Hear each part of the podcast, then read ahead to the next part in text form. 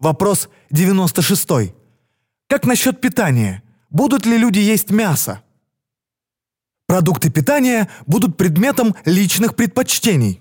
Если научные исследования покажут, что употребление в пищу животных продуктов вредит здоровью, то результаты этих исследований будут доступны всем. Со временем при помощи образовательных мер и использования достижений в производстве синтетических белков мы сможем полностью отказаться от употребления животных протеинов. В переходный период, в целях лучшего питания для тех, кто в этом нуждается, мы сможем разработать еду, которая по запаху и вкусу не отличается от привычной, но будет намного полезнее. Мы также против проведения опытов на животных и людях.